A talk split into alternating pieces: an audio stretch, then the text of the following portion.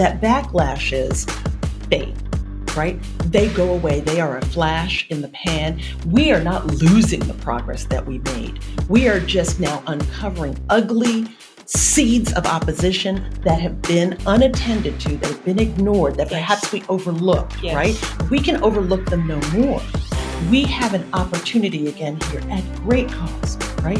When someone like Heather Heyer gives her life in order for us to understand the vitriol, the hatred that is still present, right?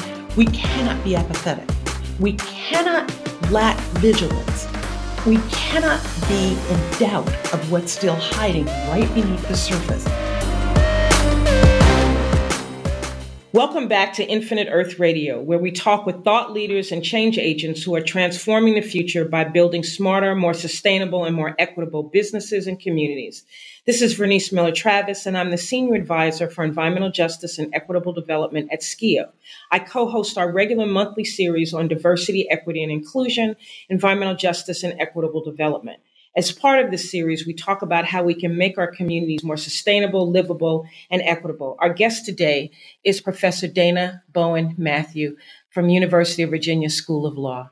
Welcome, Dayna. Thank you. And I'm not going to tell you all how long Dayna and I have been friends. It just would be too embarrassing. And our topic of discussion today is the current political climate and what is churning in Charlottesville Oh, and we picked an easy one. and what that bodes for the rest of the country. So we'll get into that, but I want to tell you a little bit about Professor Matthew. Dayna's originally from New York, from the Bronx, New York. We went to high school together in the Bronx.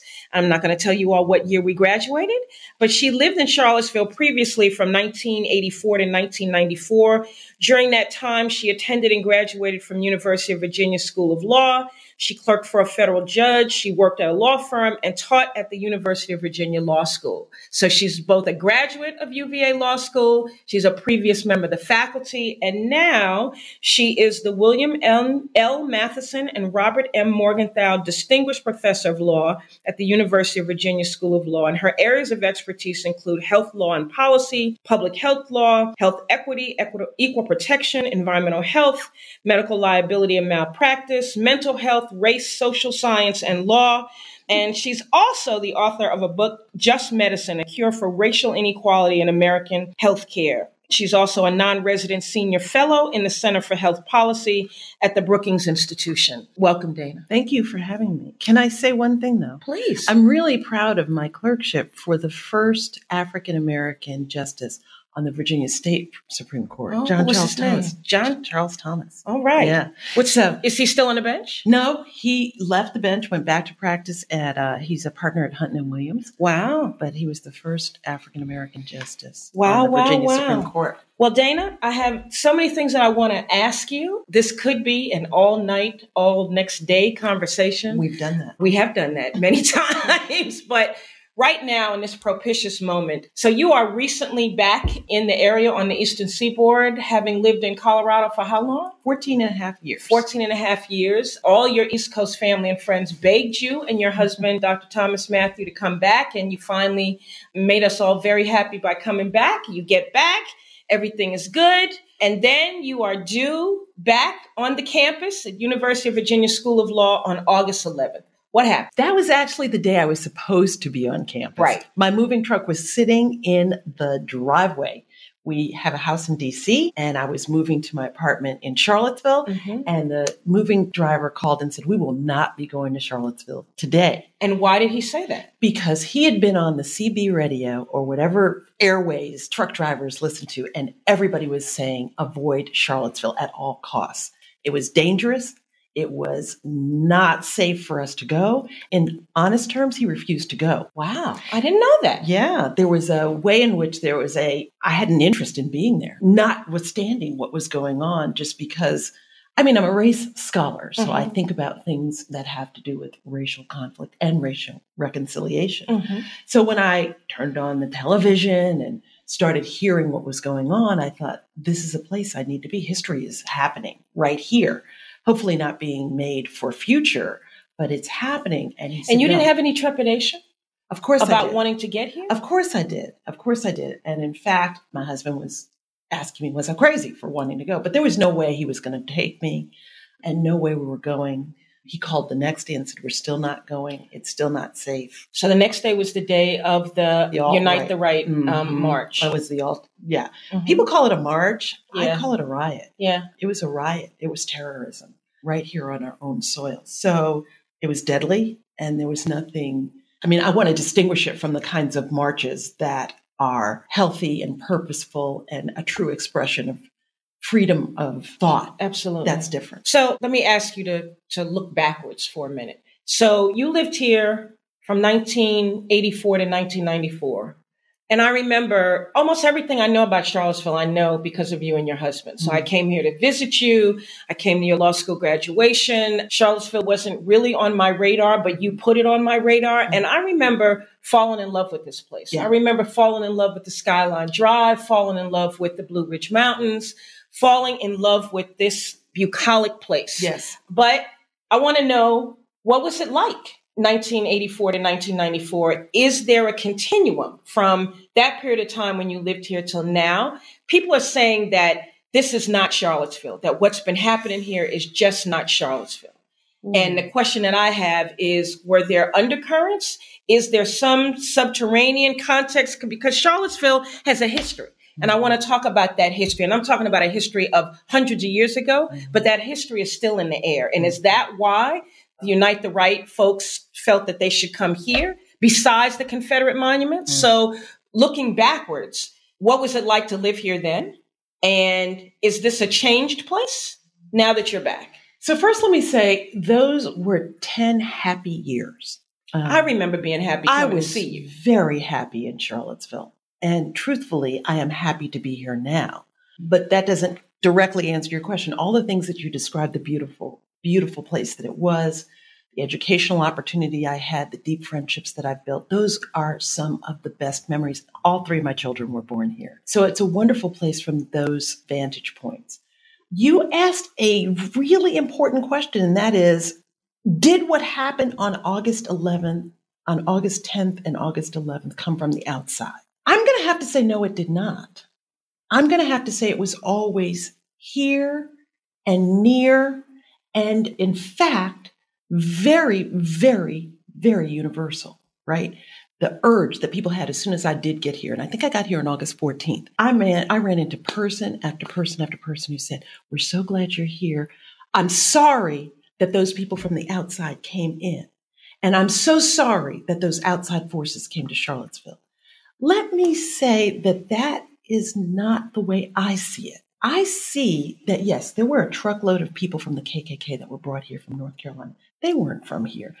But we, the University of Virginia, graduated the organizers of the Unite the Right uh, rally. Mm-hmm. We graduated them, right? Moreover, we have heard from various students who were willing to put their bodies on the line to protect the grounds, to protect the city. Various people who were brave beyond what I could imagine say that they saw people in that rally that signed their high school yearbooks that they went to school with, right? Just to go to the question you asked about what has changed about Charlottesville, one of the things that I feel has changed is a new willingness and openness to look the problems that gave rise to this ridiculous show of nationalism, hatred, classism, just racism in its ugliest form. Never is there ever a non ugly form of racism, but you get my drift, mm-hmm. right? To look it in the eye, to account for it and not run from it as though it belongs elsewhere, right? We are all accountable for the enemy in our midst. And we allowed it to grow and we allowed it to be here. On the other hand, I would say, why here? Why here? Because of some of the things that have changed. Our city council voted to remove the vestiges of racism, statues that honor people who were treasonous traitors to our nation's history, right? Can you just say that one more time? Treasonous traitors to our history. Well, I mean, these are statues memorializing people who wanted to secede from the United States. I, I concur, but people don't often talk about it in that context. They memorialize and they have this grand history that they've created around the Confederacy without talking about what ultimately the Confederacy was about. And there's a there's myth making, large, as large as those statues about what the Confederacy was about. And rarely do people talk about trying to unwind the Union and destroy the Constitution is treason. So why do we make them out to be such grand people in our history? Well, they are a part of our history. And that's what I mean about facing it. They are not something that we can blink and act as though it isn't there. I don't want to take those people off of the face of the earth, of the earth, yeah. right? What we must do in order to have a future that doesn't repeat the past is we have to understand what happened in the past, right? And our history includes the very ugly secession of states that wanted to protect the right to own human beings as property, right?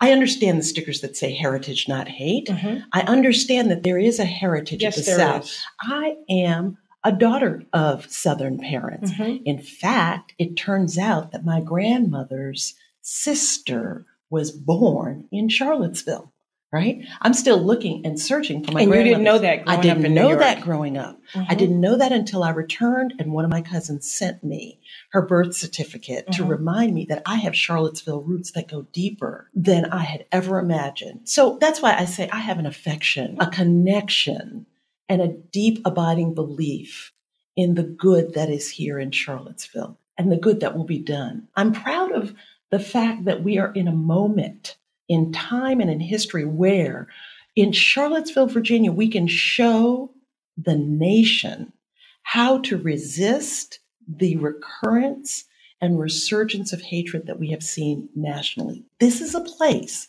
that could not only be ground zero for what has happened on August 11th and 12th, but it could be ground zero for healing.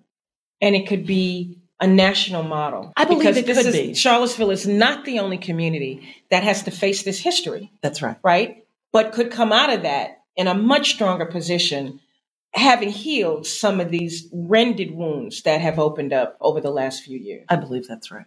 So you are part of an effort, Dayna, at the University of Virginia to really sort of reconnect the university to the surrounding community and many of the travails that go unaddressed or unremarked on.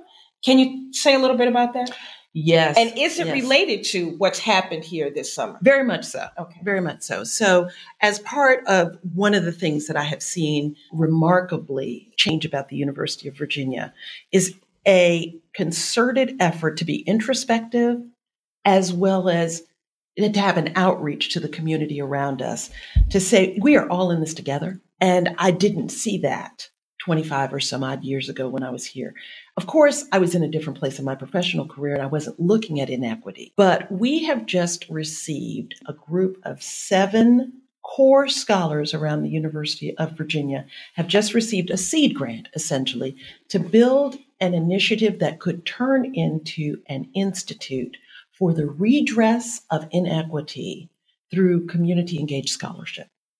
So it is my hope that my colleagues and I will be able to build several different projects with the deliberate intent of repairing the inequity that Charlottesville's premier institution, the University of Virginia, has not only tolerated, but in some ways contributed to. This is what a family does. It looks at its wounds, its scars, its ugly history, and it says, let's account for them. Let's heal for them. And I feel a new sense of energy and commitment. I can't tell you how many times a week I sit down with both an administrator at the University of Virginia, whether it be in the School of Medicine yesterday, the School of Education the day before, the School of Architecture, the School of Nursing, people who are leading and looking for ways to begin to account for the fact that we are a resource rich premier elite university sitting in the midst of some of the most inequitable, unfair, unjust circumstances right outside of our front door. So, say a little bit about those inequities. How do you see them be expressed? well, let me let me be honest. I'm just beginning to explore. I'm new here, and I'm just beginning to gather the data. But what I have seen does not strike me as remarkable. Universities around the country, Yale and New Haven, UNC in uh, Chapel Hill or North Carolina. My alma mater, Columbia University, in, in the middle of Harlem, City, New York. Right? We could go institution after institution after institution that has not connected its wealth of knowledge and resource into a community where, as in Charlottesville, the infant mortality rate between black and white moms is nearly three times for black moms as it is for white moms, where the income inequity, where the lack of affordable housing, where the rate of arrest and incarceration by rate is so highly disparate. And we could go on and on and on, mm-hmm. right? The achievement gaps in the midst of a university that has the resources to graduate Nobel laureates, people who will leave and lead the nation. These disparities are not unique to Charlottesville and the University of Virginia. But again, we are beginning, I am beginning to see that they are of deep concern to the people that I work with. And that's one of the things that has drawn me back even before August 11th and 12th happened. So when I look at the list of scholars that are going to participate in this effort or who are already participating in this effort, one name jumps off the page at me, and that's Franklin Dukes in the School of Planning. So Frank has a very special place in the hearts of our firm. Many of the people who work here are graduates of the School of Planning at UVA and uh, were Frank's students and have really, I think, brought a, a level of appreciation for his scholarship around race and history. And in covering that history, he teaches a, a class on um, righting the unrightable wrongs, which is, I think, a seminal foundational class that everyone needs to take or at least listen to it online about what it is to really go back and challenge that story. Who's in the story, who's not in the story, and how everyone's place in history is based. And then what do you do with that? You know, once you know that story, the real story, what does that do for you? What do you do in the work that you do and in the places that you are? And so I feel kind of blessed that Frank has a place in our collective memory, but I see him in the world. So Frank and I were just at a conference together um, a couple of months ago, New Partners for Smart Growth, and he talked about this effort that he's leading and a part of in Charlottesville to bring this conversation to a productive place where people can really talk about the history, the place, the context, and where we are now and I had him talk about that to people from around the country that it's not just Charlottesville that need, needs to be having this conversation. So I want to ask you, Dayna, there's what's going on in Charlottesville, but there's something churning in our country. There's something churning around the world that is bringing bringing forth some history that we all thought we had transcended. Mm-hmm. What is happening in this moment, you think? Domestically and globally? In my view, things are always darkest just before the dawn, right? We are privileged to hear so many voices, Reverend Barber talking about the third reconstruction, mm-hmm. right? A backlash after this, what I consider very successful eight year presidency, Barack President Obama. Barack Obama, and the leadership that he and Michelle Obama gave to this country, the integrity, the national reputation that they built in my field, just extending healthcare coverage to 23 million people. All of these things that President Obama did are now being reacted to in a way that frankly was predictable. Yes, right? indeed. There was nothing surprising about if we had paid attention. And I will say I was not paying attention. I was not paying attention. I'll just tell you one anecdote. So I remember being just completely elated and buying into this is a new dawn and a new era. And my late husband, Charles, who you knew very well, just said, just wait. Right. And I said, Charles, how could you be so dour? This is like an extraordinary moment in our lifetime. Mm-hmm. And he said, just wait. He said, I'm not, I'm not buying into the hype. He said, of course I, you know, I believe in him and I believe in what he wants to do in terms of governance, but I know that there is an undercurrent that will come. And so I was shocked Charles was just like, yeah, I anticipated this, and I don't understand why you mm-hmm. didn't anticipate this. It may be a, a bit of euphoria. it could have been that we all had our head, and this is what I choose to believe. We had our heads down. My shoulder was to the grindstone with Indeed. respect to health care and health equity. That was moving apace and continues to. But I want to be clear that backlashes fade right? They go away. They are a flash in the pan. We are not losing the progress that we made. We are just now uncovering ugly seeds of opposition that have been unattended to, that have been ignored, that Yes. perhaps we overlooked, Yes. right? But we can overlook them no more. We have an opportunity again here at great cost when someone like Heather Heyer gives her life in order for us to understand the vitriol, the hatred that is still present. We cannot be apathetic. We cannot lack vigilance. We cannot be in doubt of what's still hiding right beneath the surface and wanting to quote unquote make America great again, to take us backwards, not to take us forwards, but to take us back, to the things. backwards. Right. And they will fail. They are failing. We saw last weekend hundreds of thousands of young people stand up and say, enough is enough. This kind of mobilization doesn't happen, unfortunately. And I'm not a historian. So you would have to speak to a historian to really see the patterns Mhm. that I believe I'm observing, even from a non historian, non expert perspective. Mhm. But I think what we're seeing is a response to a response. And I will tell you the cure is bigger and better than the disease. We are going to blot out the wound.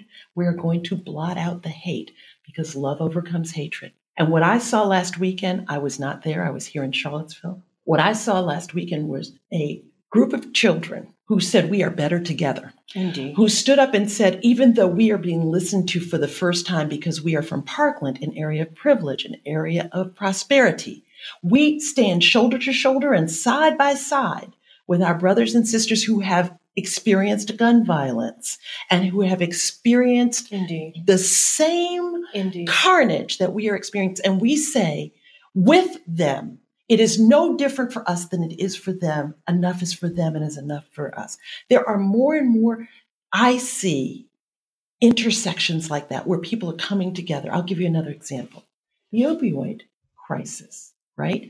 You and I know that one of the reasons that it's being treated as a public health crisis is because the number of white men who are overdosing and dying deaths of despair. But let me put emphasis on this term deaths of what? Despair. Despair, treats everyone Equal. alike, no matter what color they are. And so I see this as another opportunity where suddenly we are aware that in this version, this iteration of an opioid crisis, and this is the third, Third one. This is not our first opioid. It's not our first time around. Indeed, indeed. right? The second time around, it was treated as a criminal justice problem. Why? Because the victims were largely Black and black brown. and brown, and they were largely people who we regarded as criminals, whether they were or were not afflicted with the disease of addiction. But lo and behold, here we are at a moment in history when we can see the despair puts people in position of trying to medicate and abuse and respond to things that are no different for whites than they are for blacks. This could bring us together. This could bring us together to understand that it is the social context that creates that creates that despair. When people have no jobs, when they are hopeless, right? Notwithstanding the improvement in the economy, and it has been significant, But not for all. but not for all, right? The geographic locations where we see the opioid crisis most virulently out of control are places in which unemployment remains high and hopelessness remains high. And that is the same unemployment and the same hopelessness and the same fragmentation of families that has been a problem riddling communities during the 70s and 80s. Indeed. when- 60s. and the 60s, exactly, when the second wave of opioid epidemic or crisis hit this country. The only one that's different is the first one, right? In the late 1890s and the 1920s, right, when the opioid crisis was almost uniquely among high income or middle to high income white women, that was a different nature of an opioid crisis. Laudanum. Right. Exactly. others. Exactly. And so it makes sense that we treat that opioid crisis, the things that were able to stop the spread of the disease in that instance won't be the same that will stop the spread of the disease in this instance. We must look at social determinants and we must look at them equitably. I have to get this out. I know you didn't ask me this question, But I'm I'm happy to hear your thinking on this. but I have to get this out. When we make the solutions for the current victims, we should make them equitably for the victims of the prior epidemic as well. and retroactive. Exactly. We must use our current learning about the fact that this is a disease and not a crime. We must use our current learning about the need for multi generational treatment, the need for interventions in mental health and substance treatment, the need for housing and supportive forms of job and community and workforce development. We must take that learning and apply it not just to the current victims, but to the victims of all opioid epidemics in the United States. Indeed. So, Dayna, when I hear you talk about your work, what you're doing, where you've placed yourself, I cannot help but think about the privilege that we had to attend a school system called ethical culture that focused on raising up ethical individuals. And I can't believe it's been more than 40 years. I really can't believe that. But it stays with me every day. You just told our age. You know I, that, right? Well, okay, just gonna, we're gonna, we can block that out, right? We can take that out. Just saying. Um, that it still stays with me and it resonates with me every day. That if you want to raise up an ethical society, you have to raise up ethical young people. And the place to do it is in the, The schools, schools. right? Our schools supported our families, and our families supported our schools, Yes, right? yes. And don't get me started on making sure that we don't buy into this myth that Senator Moynihan years and years ago told us that it was the breakdown of the family. It's the breakdown Yes. of the family. That's what's going on. And so the breakdown of the family occurs in isolation. That there aren't social pressures, systemic pressures that break down a family, any family, white, black, otherwise. We're seeing the breakdown in the family, right? That doesn't spontaneously happen and it doesn't spontaneously repair. But the school that we went to was a very special place. It was a place that put ethics at the center of the mission. It was a place that did the hard work not only of diversifying the school and diversifying the faculty, but including people of different backgrounds, Indeed. right? So this is hard work. This wasn't easy. I can remember integrating the Fieldston School or being a part of the group of people that integrated without any court orders, without any mandates. They understood critical mass. They understood that you and I and Gina and Iris and all of those friends that were from low income, low income minority neighborhoods needed to see one another so that we weren't isolated indeed, and alone. indeed, indeed. And as a result, look what happens. Almost to a person.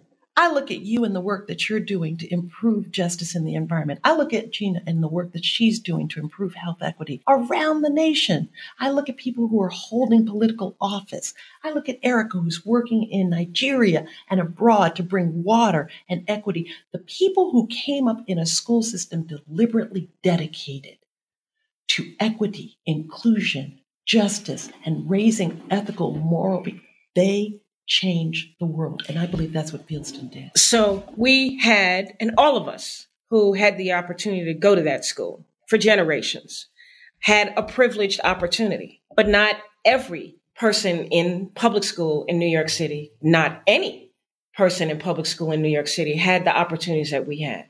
How do you take that rare circumstance and replicate that so that children will have the opportunity to thrive and to grow and to be the people that they're meant to be from the educational system that they're a part of. Because I see it so fundamentally. We are not educating young people. We are not raising up critical thinkers. We are not teaching analysis. We're not teaching history. We're not teaching civics. We're not teaching geography.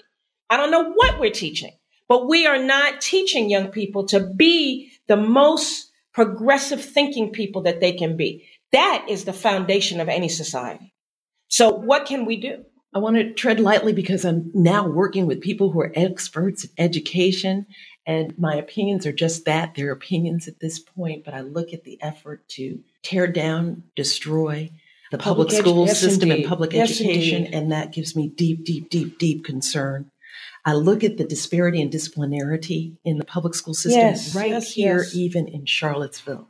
I look at the data that tells us that Black and Brown children suffer the gaze of their teachers expecting discipline problems, and those discipline problems are disproportionately handled with long stays out of school, thereby creating absenteeism, Yes. which thereby is directly associated Yes. with low educational attainment, which is thereby connected to low job rates and increased encounters with the criminal justice system. It's all of one piece. Yes. So I believe at the core We will have to rely on the experts, understand transforming our public education system, and understanding the role that public education plays in the United States of America and giving access to opportunity so in let me this country. let me ask you one more thing about that. I remember your parents. I remember my parents.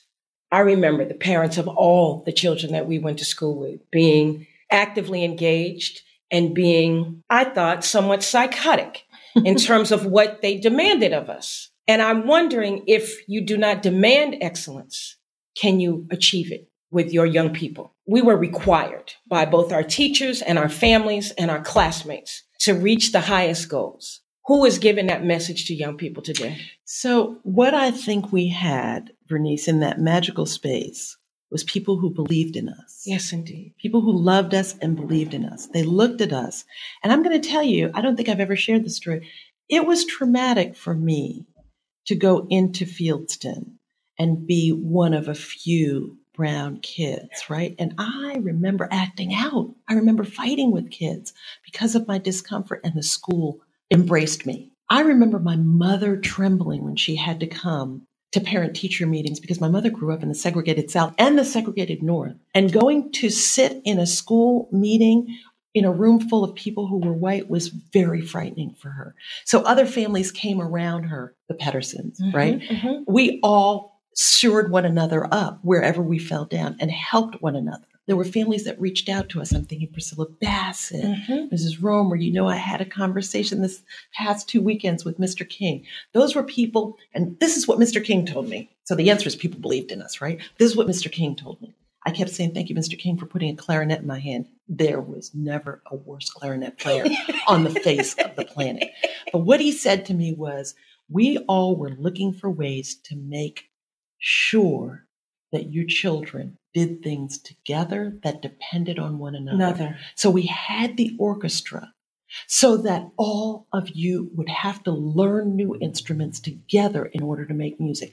That was our way. And he said, we felt our way. We just came up with new ideas. We used to sit around and come up with new ideas, right? We used to come up with new ideas. So don't tell me it's just the parents that It's- have to know. It's, It's, a every together. village. Indeed. It takes all of us together, Indeed. right? Because there were days when my parents couldn't hold their own, could not hold their own. And instead, Fieldston came along and grabbed them. And they grabbed other families that were broken. And they grabbed families that were hurting. And let me tell you, there are families that are broken and hurting that comes in all colors, Indeed. all shapes, Indeed. all Indeed. sizes, right? So this idea that you just have to seed those broken families over in the pork, no, that's Right. not how Never, it works. never. right? But the real answer is that people worked together, they had a mission, and they believed in us. And so, can can we do that here in Charlottesville? I do And can we, we do can. that in other communities across Everything? I have seen in Charlottesville tells me that we can. Everything that I've seen, certainly at the university level, certainly at the law school. One of the reasons I am back is because Dean Risa Goluboff, I mean, amazing. We have a new president coming in, committed to education, committed to equity in education. I see this and I hear it when I go to the Curry School and I talk to Nancy Deutsch. I see it and I hear it when I hear Louis Nelson talk about outreach to the community and Frank Dukes and Barbara Wilson, my co-PI in this initiative, Mhm. and Bonnie Gordon. I just keep go on and on and on.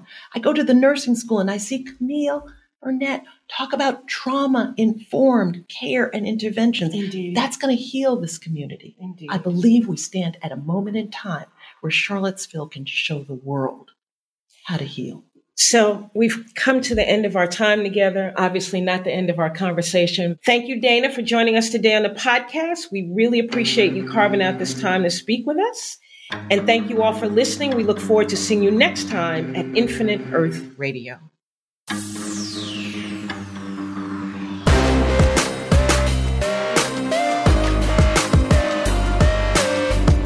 Infinite Earth Radio is a podcast produced by Skeo in association with the Local Government Commission. To learn more about Skeo, Infinite Earth Radio guests, or how you can make a difference in your community, visit our website at infiniteearthradio.com or join us on Facebook at www.facebook.com forward slash Infinite Earth Radio and Twitter by following at Infinite Earth Radio.